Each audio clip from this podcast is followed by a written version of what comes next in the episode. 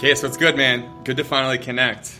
Great to finally connect. You don't look exactly like your your, your profile picture online, but it's uh, you're much more handsome than that guy. So it's uh, great great to see you in the flesh and uh, beyond uh, behind the, the mask of, of the, the Italian mafia character that you have on, of, on Twitter. Of Mr. Clemenza.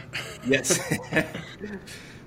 it's good it's good to have like relative outperformance you know? Like if you're a fat italian guy online just be like a little bit better than a fat italian guy and, and it, it really does do wonders. Yes. Yeah. I should i should maybe make my my profile picture a little bit fatter and a little bit more italian. So take me take me back. I'll, what what was take me back to your conception. Ooh i like this question. Um, so I I grew up in so I'm one of four kids, and family has always been kind of the center of my life. Um, grew up in Virginia, represent.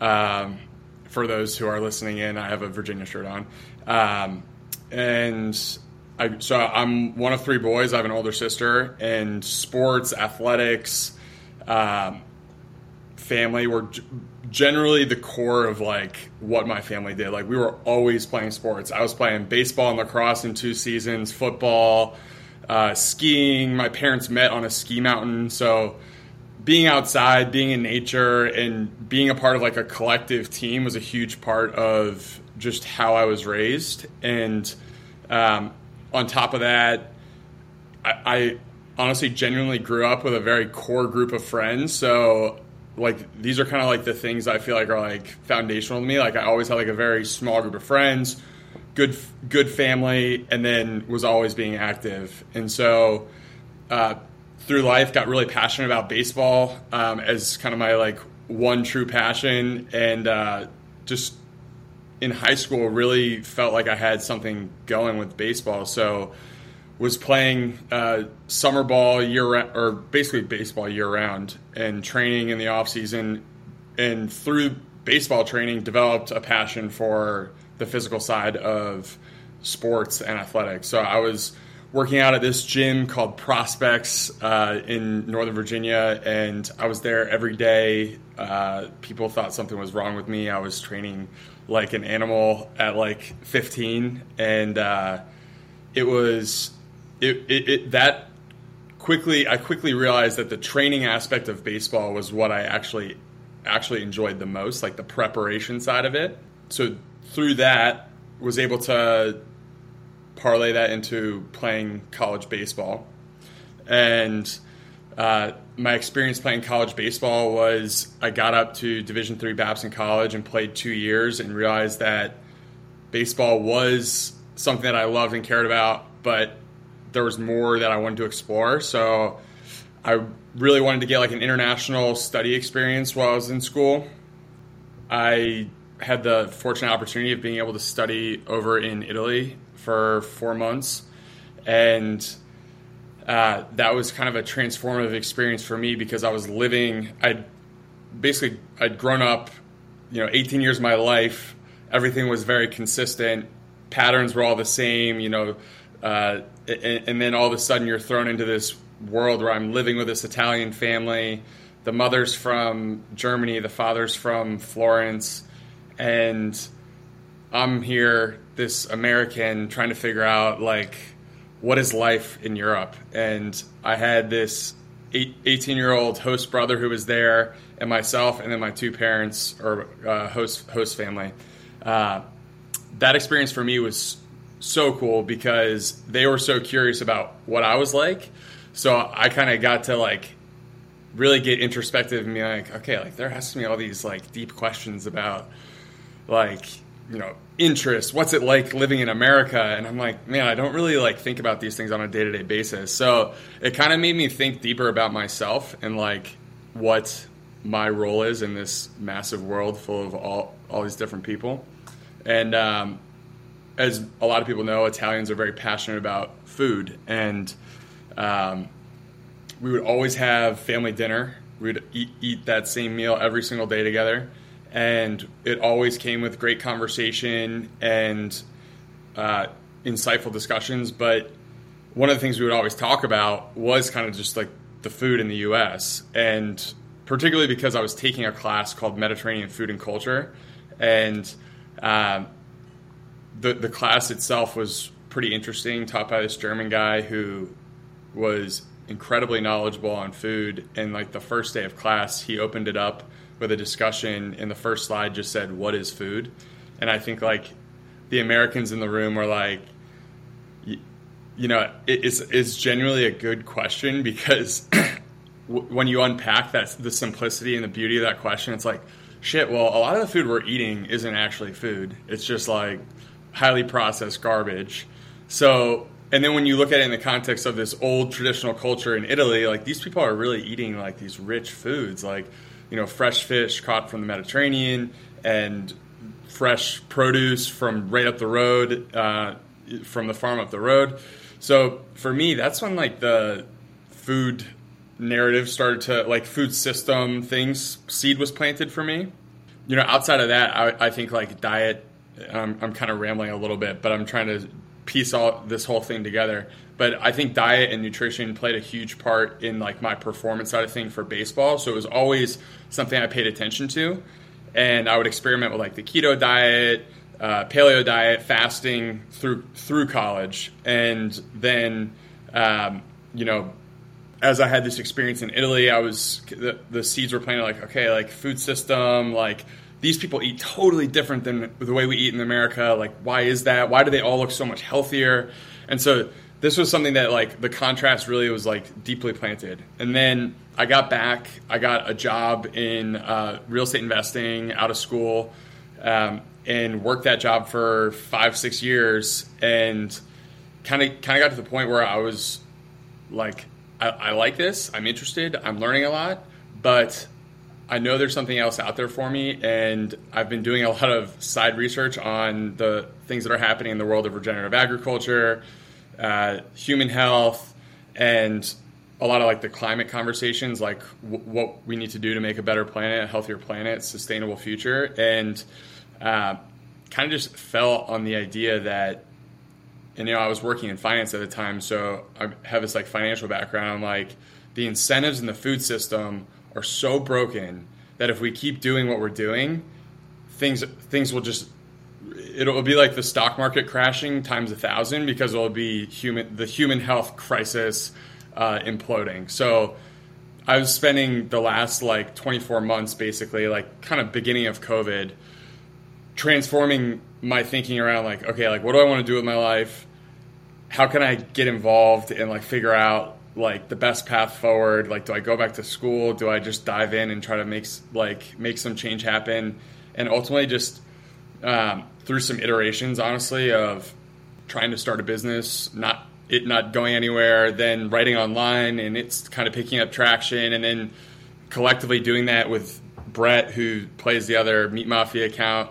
Um, you know, the collective energy of us both working on kind of tackling these problems around the food system together has led us to where we are today, which is, you know, we've got the podcast going, we're writing online on Twitter, uh, we've got a Substack, and we've got you know plans for the future to kind of keep moving the narrative forward around what it means to be healthy and how we can rewrite the incentives around food because, like to me, we have it all backwards. We've got this globalized food system that just it's delicate, and if we don't start thinking about it in a more localized manner, I think we're going to really, really suffer from it from a health perspective on the human level and planet level. So, um, let's dive into any of that, any deeper into any of those that any of those things I brought up that you want to. But that's the short and quick.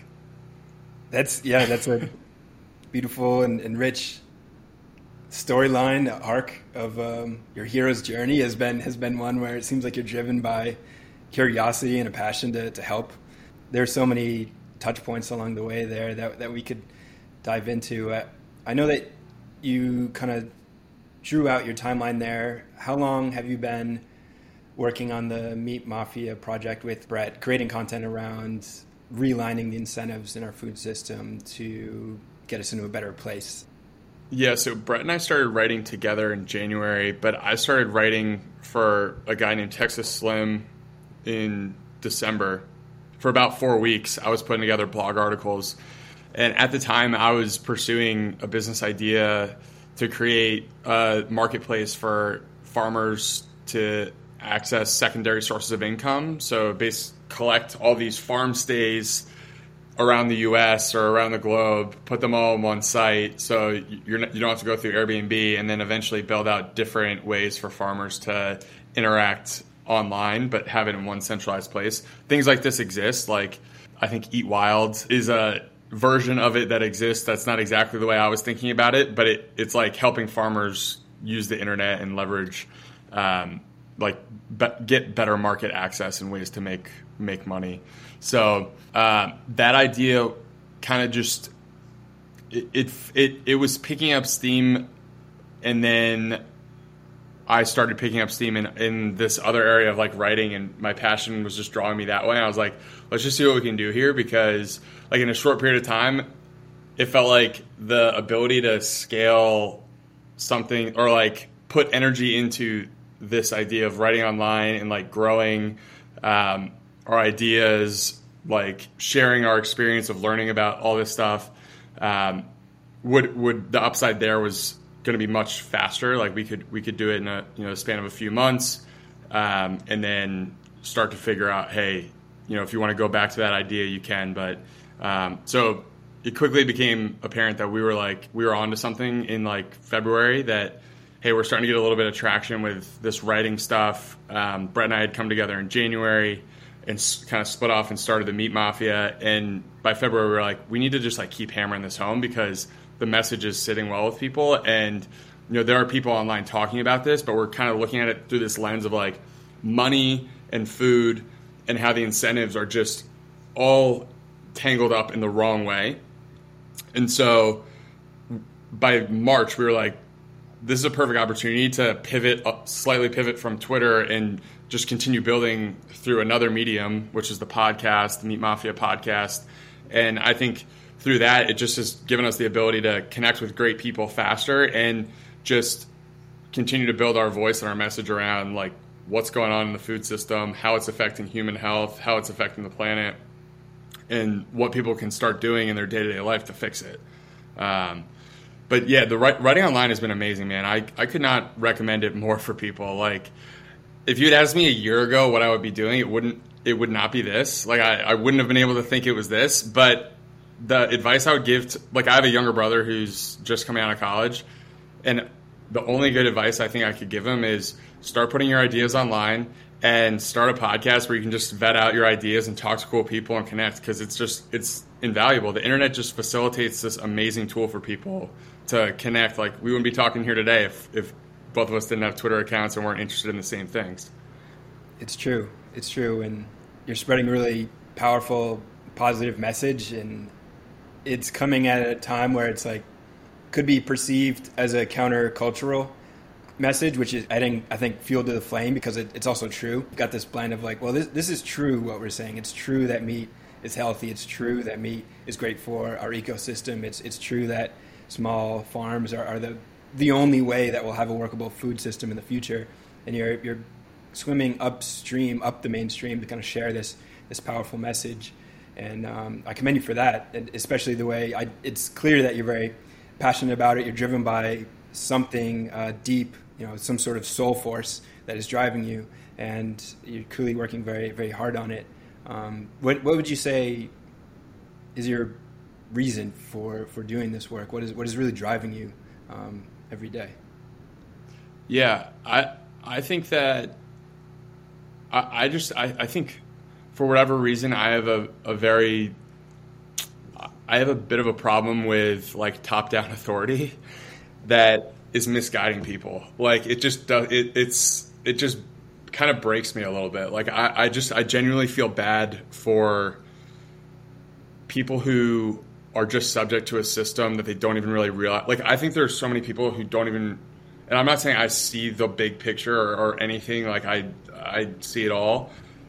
I just know something's wrong. Like 88% of people are metabolically unhealthy, and if that continues, like how do we get out of that? Like how do we help people live good, fulfilling lives? And uh, you know, I think that growing up where I grew up, I got a taste of like like big family, like kind of kind of just like this healthy, uh, happy upbringing. And I look around and I don't see that as much anymore. And that I think that to me is like the biggest fuel on the fire. It's like I just I don't see like the light in as many people as I used to, and it's like we got to start spreading that. It's not. It, it it's uh, it takes some intentionality to it, but I think people who want to be positive, people who want to be healthy, ultimately end up lighting a bunch of people's flames and starting a movement and getting people excited about a little bit of progress in the right direction. And I, I do see, I mean, if you ask me if I'm optimistic or not, I'm, I, I am incredibly optimistic, but there's obviously things to be pessimistic about. But I, I just think the human will is very, very hard to break, and people will ultimately kind of see what's true and what's not. Uh, it might take some time, but I, I, I'm just ultimately driven by the idea that the world can be a better place, and like we don't all need to be sitting in our own unable to make the changes that we need to to like live that rich happy life. Like i, I just think it's there for everyone if if we can all kind of work in the same direction. Agreed. Well said. I remember going through a, a similar journey myself um, growing up and, and sort of like slowly seeing things every year things would get a little bit worse like not not noticeably but a new two three years would go by and at least statistically, it would reflect the fact that our, our, general health was getting worse. And then they talk about, you know, there's there's people who talk about the, the climate getting worse um, for whatever you know understanding we have of that. Um, obviously, very complex system, but the two seem to be related um, in some pretty obvious ways. Like the more we degrade our soil, the worse our food quality becomes, and the worse our health comes, and then that feeds back into the into the life cycle of, of, our planetary systems where the, the plants cannot grow as, as well. They're not going to be able to flourish to the same degree, and then that won't be able to store as much carbon into the ground, if, if you want to call it if you want to call it that.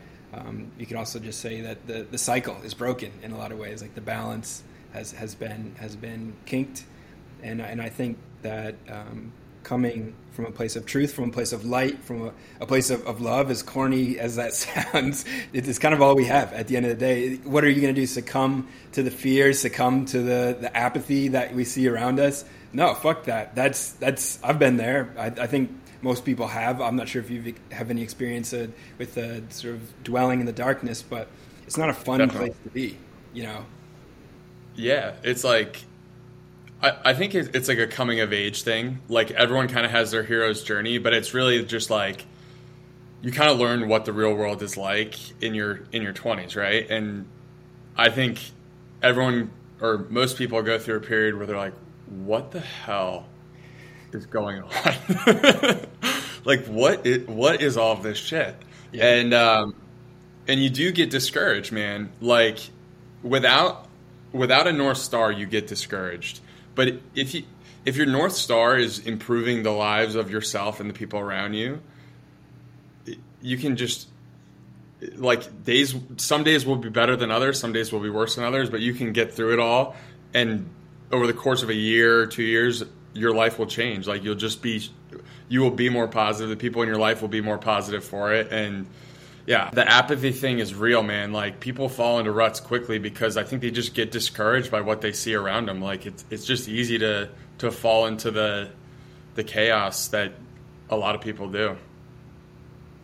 It is, yeah, and it's it's almost too easy, and in a lot of these large successful companies are, are profiting off it. So then you just you just see more of these almost traps set up along the way where it's like right in our pocket we've got these phones and, and everywhere there's there's junk food. And at the top of a finger you can have pretty much any food delivered anything from amazon. There's there's pornography. There's like infinite scrolling tiktoks. It's like every everywhere you look there's a trap to just like add ducks. It's like you really have to be a samurai to like actually actually you know make solid progress in today's world. Well said man. You, you the mental the mental fortitude you have to have to to ninja your way through what all the shit that's being thrown at you is is actually really incredible. not only do you have a phone that you have access to everything out there, but people are literally trying to spend money to get all of these toxic habits into your life. Like, dude, I, I don't sleep with my phone in the same room, and I think that's like probably a rarity for most people. And if there's one habit people need to start, do, if there's two habits, it's don't sleep with your phone next to you and get out of bed in the morning and go for a quick walk without before you touch your phone because I, it's just a gateway, man. Like your brain does not work the same when you are immediately opening up your phone the first thing in the morning. And there's a lot of different other habits like that that I think are out there, but that's one that, man, just got to get away from the, the digital de- deluge. It's true. Working at a subconscious level too. You're looking at like a trillion plus dollar assault on your perceptions, on, on your beliefs, on your, your subconscious dreams and desires and they're, they're coming for you at every angle they're coming for your soul like every single large business wants your soul and, and they're taking it most most of uh, most of the people are happily giving it over because it's, it's kind of advocating them a, responsibility to you know, lead their own life and, and pursue their passion and um, get healthy and, and be healthy and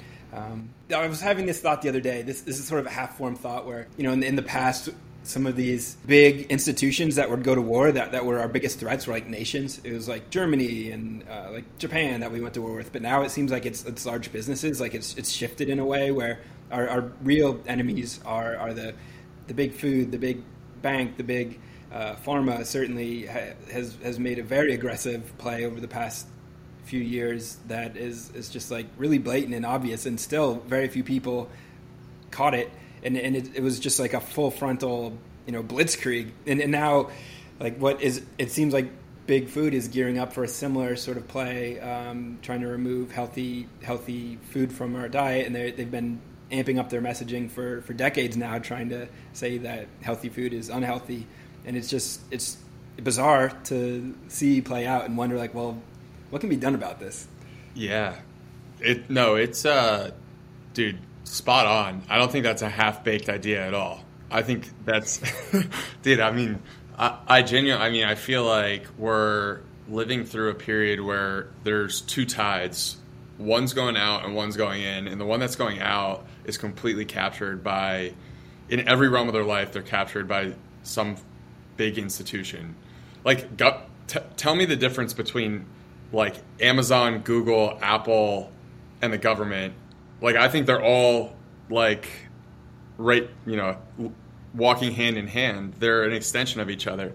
If the U.S. government has regulatory authority over these four companies that basically have an oligopoly on all the data in the U.S., they own those companies, man. Like, there's a reason Amazon moved to D.C. for their head HQ too.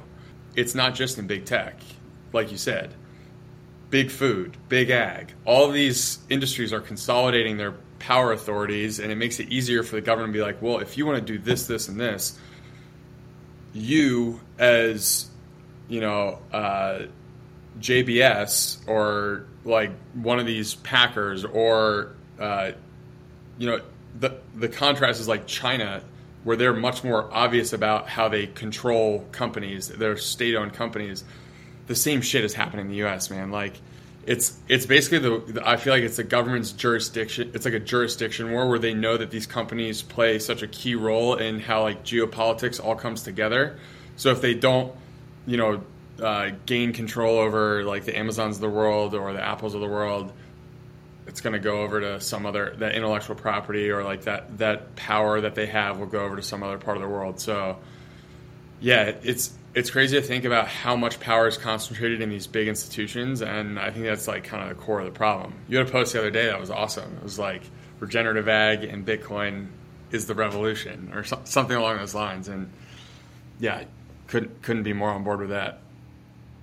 Yeah, yeah, I had that thought after listening to um, Texas Slim on uh, the Pompliano podcast, and he was talking a lot about the Beef Initiative and his experience um, with experiencing the, the, our food system firsthand at, at a grassroots level.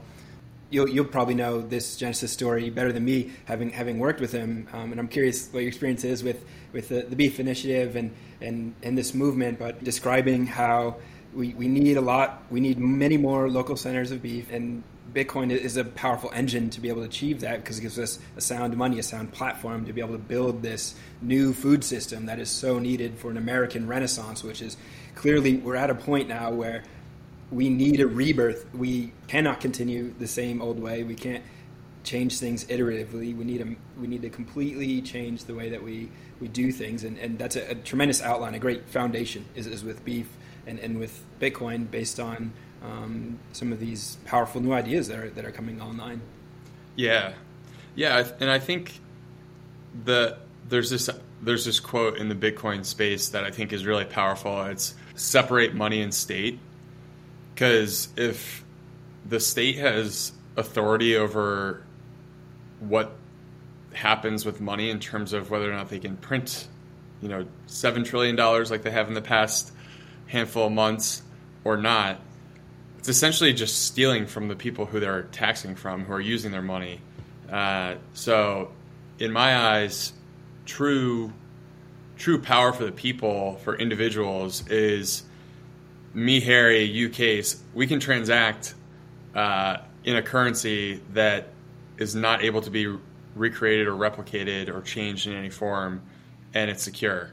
I think the the rails that that there's so many more implications of that system, but the rails and the infrastructure that can be built on Bitcoin will change the food system, will change healthcare.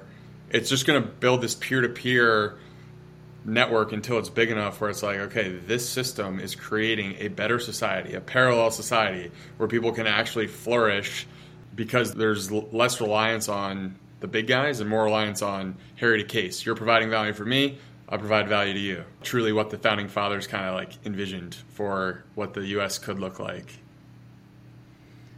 Yeah, the, the American dream is is certainly one of, of evolution and, and iteration and innovation that's so core to our nation and, and, our country. And there's been a lack of that, it seems like, over the past um, few decades. We're still like kind of pounding these same old ideas that, that clearly don't work. We're stuck in this industrialization uh, mindset. I think it's it's amazing how podcasts have, have really changed the game, and podcasts specifically as a medium for, for information because um, the the best podcasts aren't aren't ones that are within the industry. Like the ones that I've learned the most from are, are always voices that are somewhat countercultural, different from what you hear in the mainstream, and actually true and helpful and, and, leads to me flourishing and thriving. It's like, oh, I didn't learn any of this in school, but I'm tuning into this hour long, three hour long conversation, putting these ideas into play, and now my life is, is getting better. And specifically around around diet is, is the big one that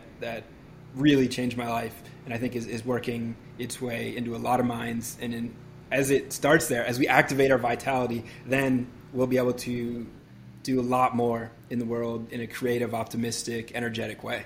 Yeah. Yeah, change around diet is so powerful because it's like when you have control of that pattern in your life, like what what you put in your body, you know, for the most part, it's, it, it's going to happen every day. You know, two, three times a day, maybe once a day, whatever it is. But you're making the choice to do it, and once you have control over that pattern, that choice, it's it's just so foundational. It's so upstream from everything else. Like it affects your thoughts, it affects your energy levels, it affects your relationships. Like life just gets better when you're on top of when, when you're on top of that simple habit. And like most people think, you know, if you're a health nut, you kind of got like like you know you're, you're neurotic about your health. You're you're too uptight, but it's like oh, it's so liberating being like feeling fucking healthy, man. Like most people don't ever get that feeling. It's true. It, I had no idea how good it felt until I started to experience it firsthand. Growing up on what would be mostly standard American diet, but also just never having the idea that there was another option until something like 2011. Heard mm-hmm. Robb Wolf on the Joe Rogan Experience, and I was like, "Oh, this makes so much sense. I'm going to try that." And it's this like new sense of self started to come online just from removing grains and, and, seed oils primarily, and it was just like, whoa! like I didn't know life could be like this. This is like I didn't realize I was, you know, suffering through cyclical, you know, manic depression my life, and then you can pretty much eat differently and feel ten times better. Dude, that apathy is totally diet related. I think, like that most people are feeling. It's like they don't give themselves enough time to get out of the cycle, to break the cycle of that like roller coaster diet, to feel what it's like to not have to constantly be eating eating some sugary garbage or some pizza or whatever it is that's slowing them down. Not to say all these things need to be like you know ostracized or eliminated, but the quality of the ingredients these days, it's like it's tough to support being like, like just rubber stamping and being like, go ahead and go eat your pasta that the grain is all sprayed with glyphosate and like supports this terribly high input agricultural system. When I was in Italy, that pasta is fresh, man. Like those people aren't gaining weight from their pasta. I'm telling you right now, it's different. Yeah, just the the sad truth of that aspect of discipline versus indulgence is just how kind of toxic everything is is these days whether it's the air quality the water quality and then yeah just like the chemical toxicity that's the sad part that i hate talking about and thinking about just it's, it's just so depressing how many microplastics there are in, in, in the ocean and our water supply is just like a, a, mess and then like the air quality is pretty rough and then you've got like electromagnetic pollution um, from 5G, 4G, wireless internet, phones in our pocket, just all that everywhere. Is it none of these are, are massive and, and hugely concerning on their own, but together they form this pretty heavy toxic load. So it makes it more difficult to, to have vitality in, in today's day and age. And um, I, I find that what you're doing, the work that you're doing, why it's one of the reasons why I've been so drawn to it and why I think it's so powerful is because it realigning – many beliefs and perceptions. When when most people say, "Hey, what what do you imagine when I say eating healthy?" What do you think most people imagine in their mind's eye? Like probably eating something green. yeah. Probably like a salad, and like that's not a big draw to most people. Are like, ah, salad, yuck. But you're like, no, hold up. How about how about a nice big burger? Like, how about beef? You know, you don't need the buns necessarily. Like, nice steak, you know, bone broth, marrow. Like, how about how about you imagine that when I say eating healthy, and then try that. You know, just try that on for size. Try that idea on for size. See how it works for you. Yeah, man. There's like one. There's one thing that needs to break in like the human understanding of nutrition, and it's the demonization of saturated fat is is causing this is like perpetuating this idea that like we shouldn't be eating beef. And i th- i do think that it's kind of broken through like Sacred Cow like you mentioned Robb Wolf. So many people have been hammering this for way longer than i've even been close to involved with this space. The nutrition aspect is one component of it. Now it's like the environmental aspects like beef is bad for the environment or the humanitarian aspects. Like there's there's still just like such an a, objection to beef but like the nutritional one it's like man if a vegan we've had so many ex vegans on our podcast who are now eating animal based. Their stories, yes, they're N of one experiences, but the way that they light up talking about what was happening to them previously when they were eating no animal foods and then when they start started incorporating beef is almost all the evidence I need to see to understand like okay like there there's clearly like two two schools of thought here and one is really like bankrupting you of vital nutrients like B12, seven or eight other minerals or uh, compounds that are just like essential for for uh, the human body. And it's like, okay, we're going to demonize saturated fat and cholesterol, which was like bedrock of hormone production and cellular life. That's just going to. I mean, that's that's how people go down these these terrible paths um, and start feeling like crap. It's true. Yeah, we our species has has used animalia energy, the energy from other animals, whether it's eggs, fish, beef, chicken, pork, bison, forever. It's the reason why we have all these amazing technologies. It's the reason why we have all these powerful cities. It's the reason why we're talking to this. It's the reason why anyone is listening to this. And right. I guess you could say there are a few more elements in the mix. Maybe um, you know if we go way back, I, I was hearing recently that honey played a big part in our in the evolution of our of our higher um, capabilities, and, and then potentially who knows what, what that other missing piece is. What you ever think about how how mankind got to got to here? What do you what do you think led to to uh, being so so different? I love I love this topic of conversation. I took a class in uh, in college, and we read Jared Diamond's uh, Guns, Germs, and Steel and that book for whatever reason like turned the light bulb on. I was very very into the whole idea of anthropology and like just like how the hell do we evolve from uh, primates to become humans who are have phones and have advanced technology. I so much of it is diet related. Like I think it's hard to like separate the two. Like we wouldn't be where we are today. Like everything is driven by this like dopamine hit that is incentivizing us to go get richer forms of food. Uh, and if we find those richer forms of food, I, the analogy would be like we're kind of like crack addicts for, or we were at some point for these minerals. and it's like if we found like a fatty cut of fish or beef or like hell, we literally hunted woolly mammoths into extinction because there was like I, I wonder sometimes like what must that have tasted like if we were that like dead set on on hunting these animals.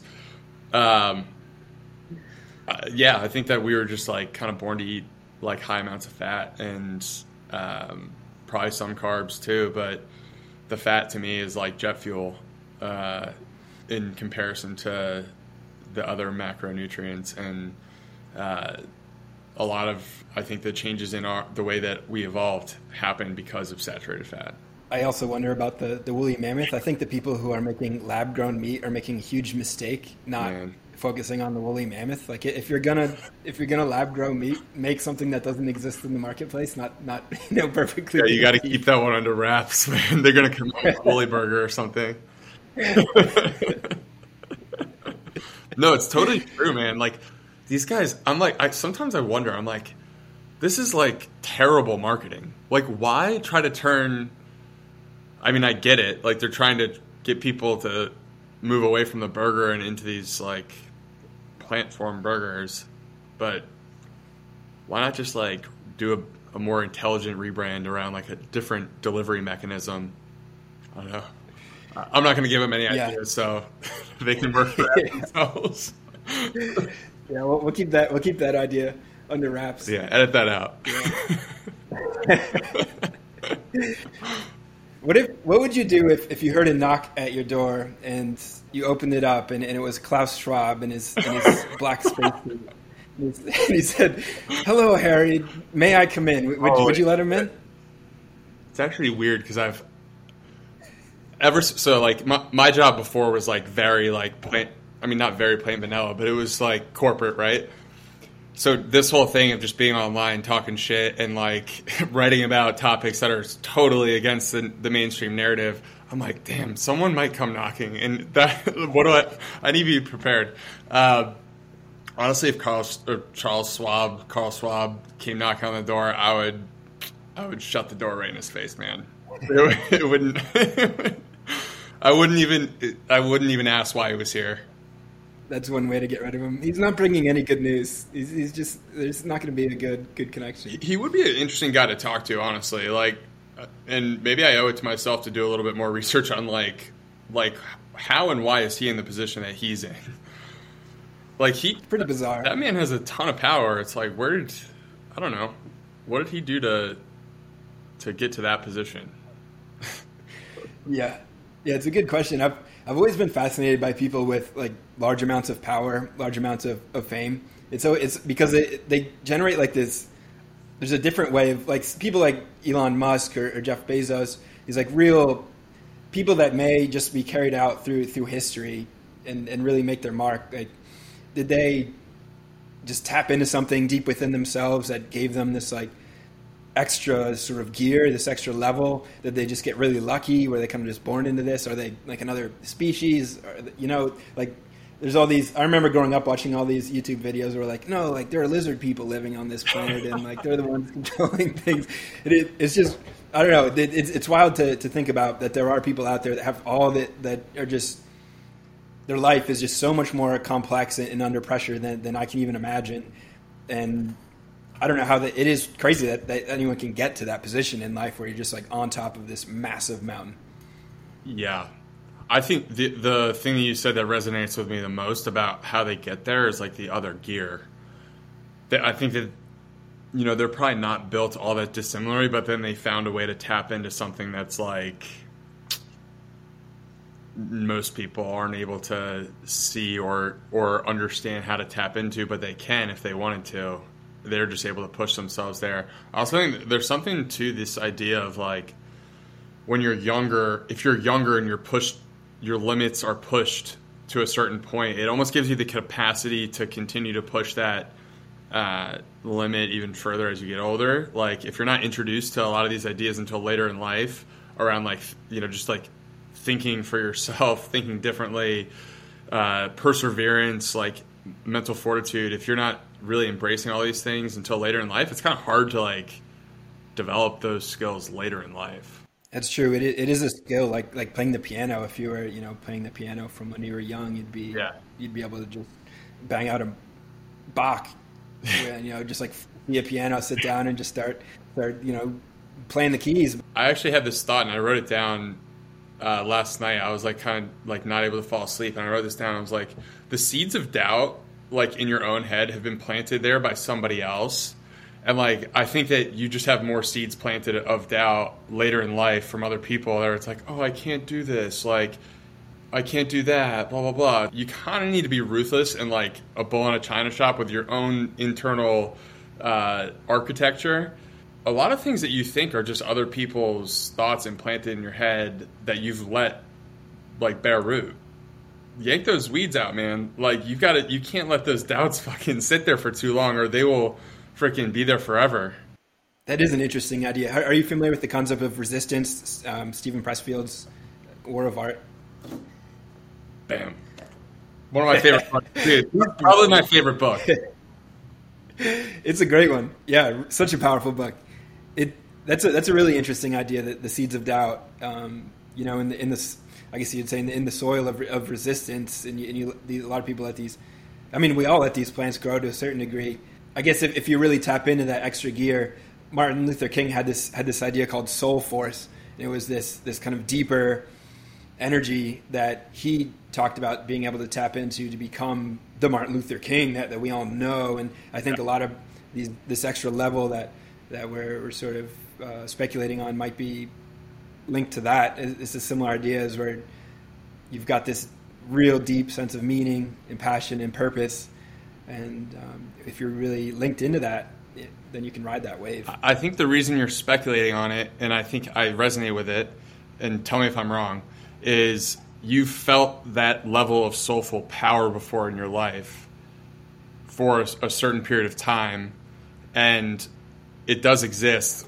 Whether it, and I, and I think that it, it can be captured in different ways, but it's like the soulful power it takes to go from a standard American diet to a fit dude isn't necessarily the same thing as like Martin Luther King going from like uh, you know kind of his innocent mainstream life to a little a literal activist changing the world, but that relative change does speak to your soul and it says man i can do more. I can do these types of things if i just keep going down this this rabbit hole. So it's i think what you're saying is like the, the soulful power does exist because you felt it yourself.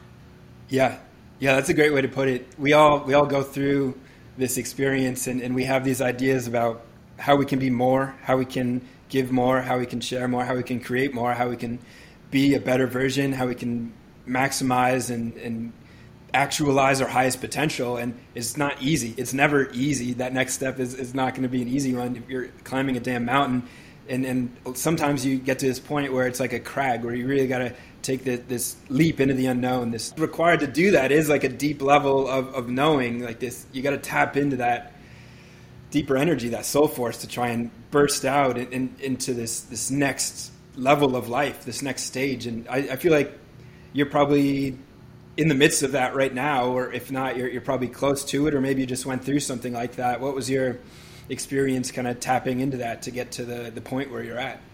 Yeah, momentum's an amazing thing, man. I mean, to be honest, the past year has been incredible, and it's it's been slowly building, and I feel like we're really at the point now where we feel like all things are kind of working in our favor and we're starting to figure out like all the systems that are going to benefit how we can make this movement continue to grow.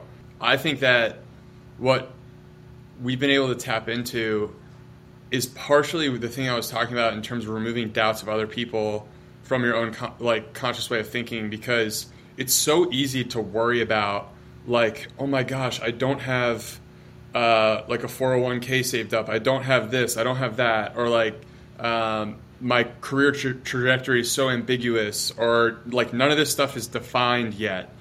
Uh, if you work on something hard enough and for intensely enough with enough focus, you can create enough uh, order so that the chaos is less crazy, and then you can continue to build that order into something that can actually sustain itself, right?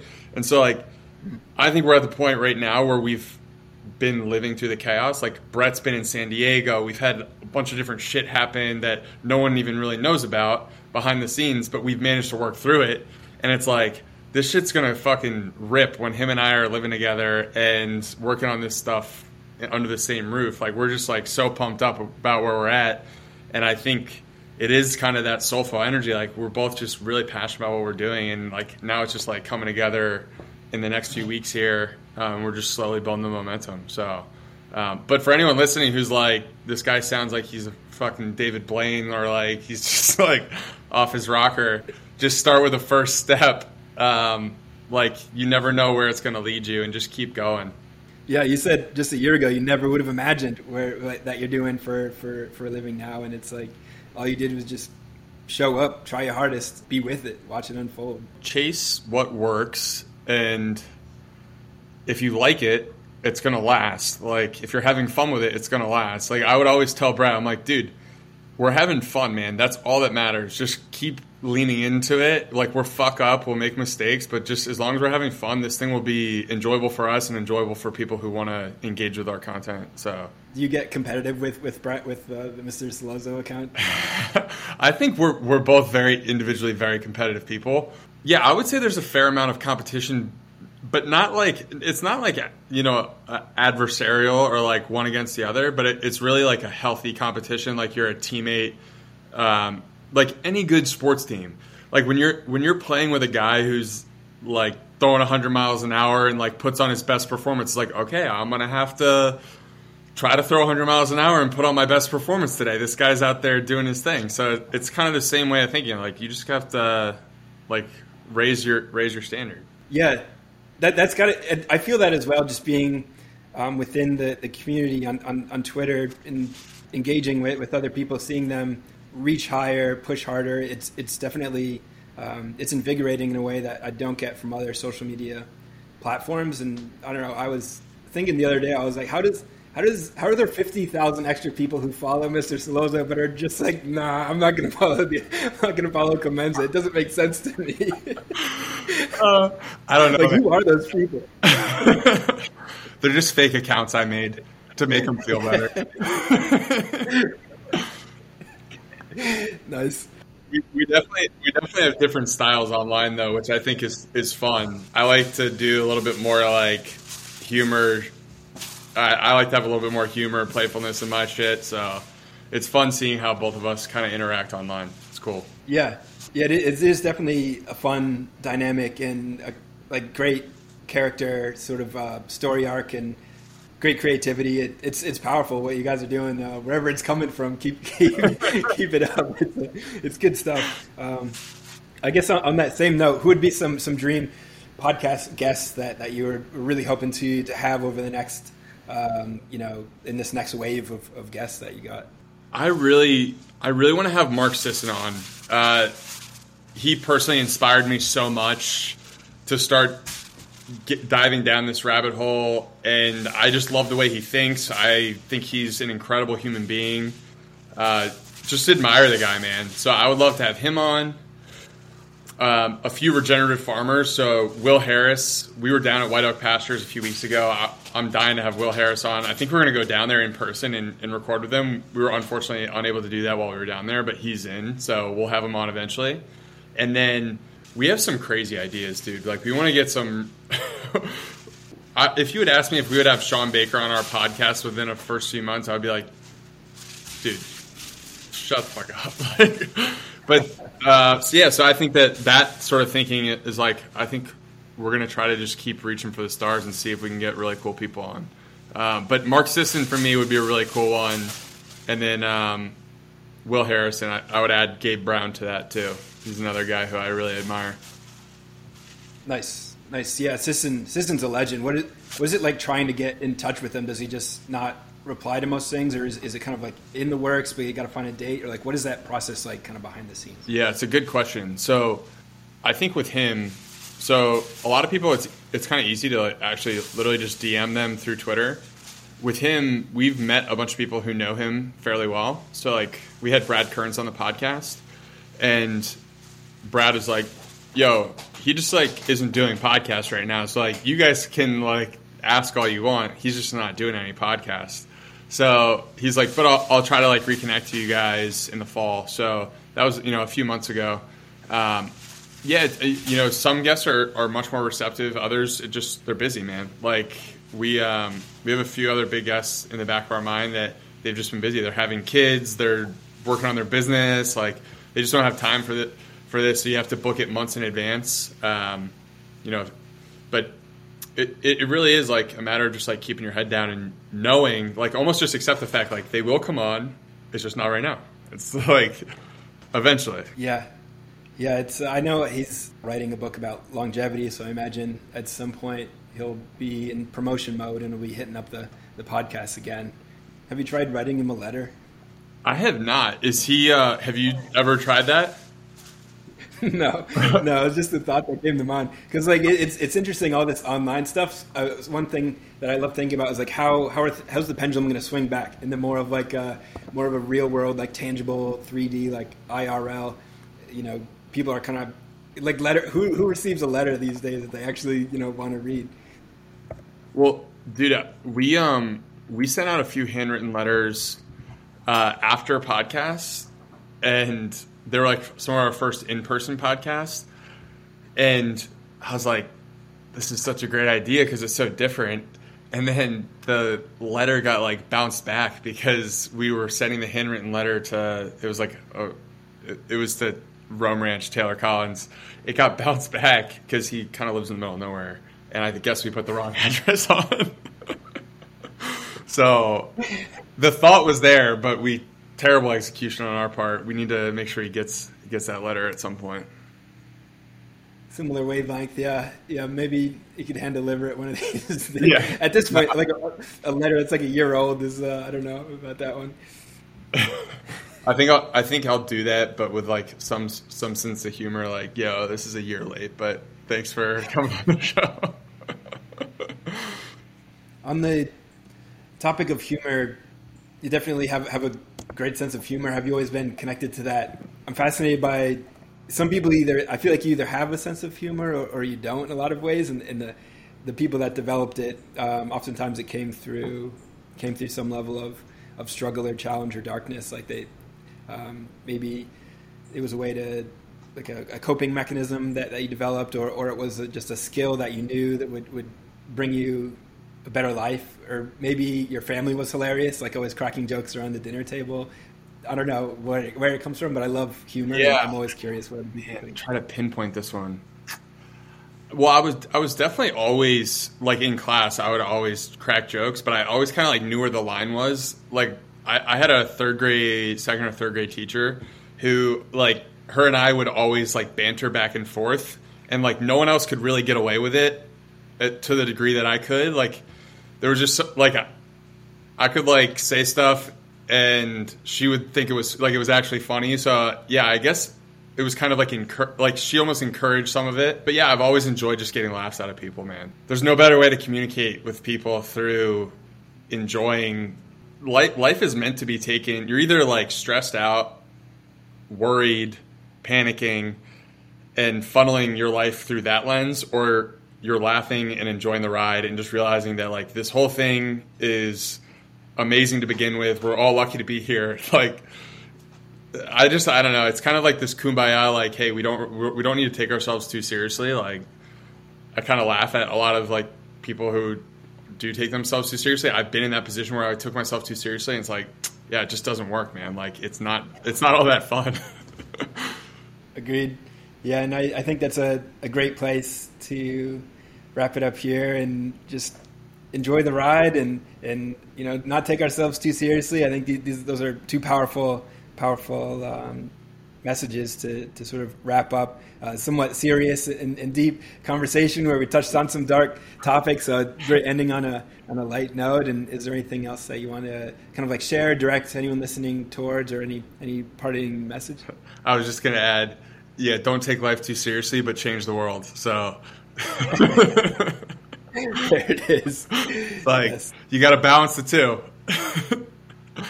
yeah, I think it, it makes life fun when you take on things that are just you just know like no one individual can ever accomplish this. So it's like you have to be somewhat crazy to think like you're going to change the food system. Like that's Brett and I are like we want to change the food system. We want to change the food system. Okay, like literally you guys are fucking crazy. like that no one will be able to do this. But you have to have a sense of humor, humility, and understand that yes, we might not change the food system 180, but like if we do it a little bit and get other people excited about it and can you know laugh about it and make it more fun than what the other side's doing, then I think it'll work out. So, boom, I'm on board. Let's do it. Let's do it. One step at a time. Yes, one step at a time, one day at a time. And I appreciate you spending an hour here with me, sharing your story, and um, invigorating my soul to, to go out there, change the food system, and share share this passion with others. So, thank you, dude. Appreciate you for having me on.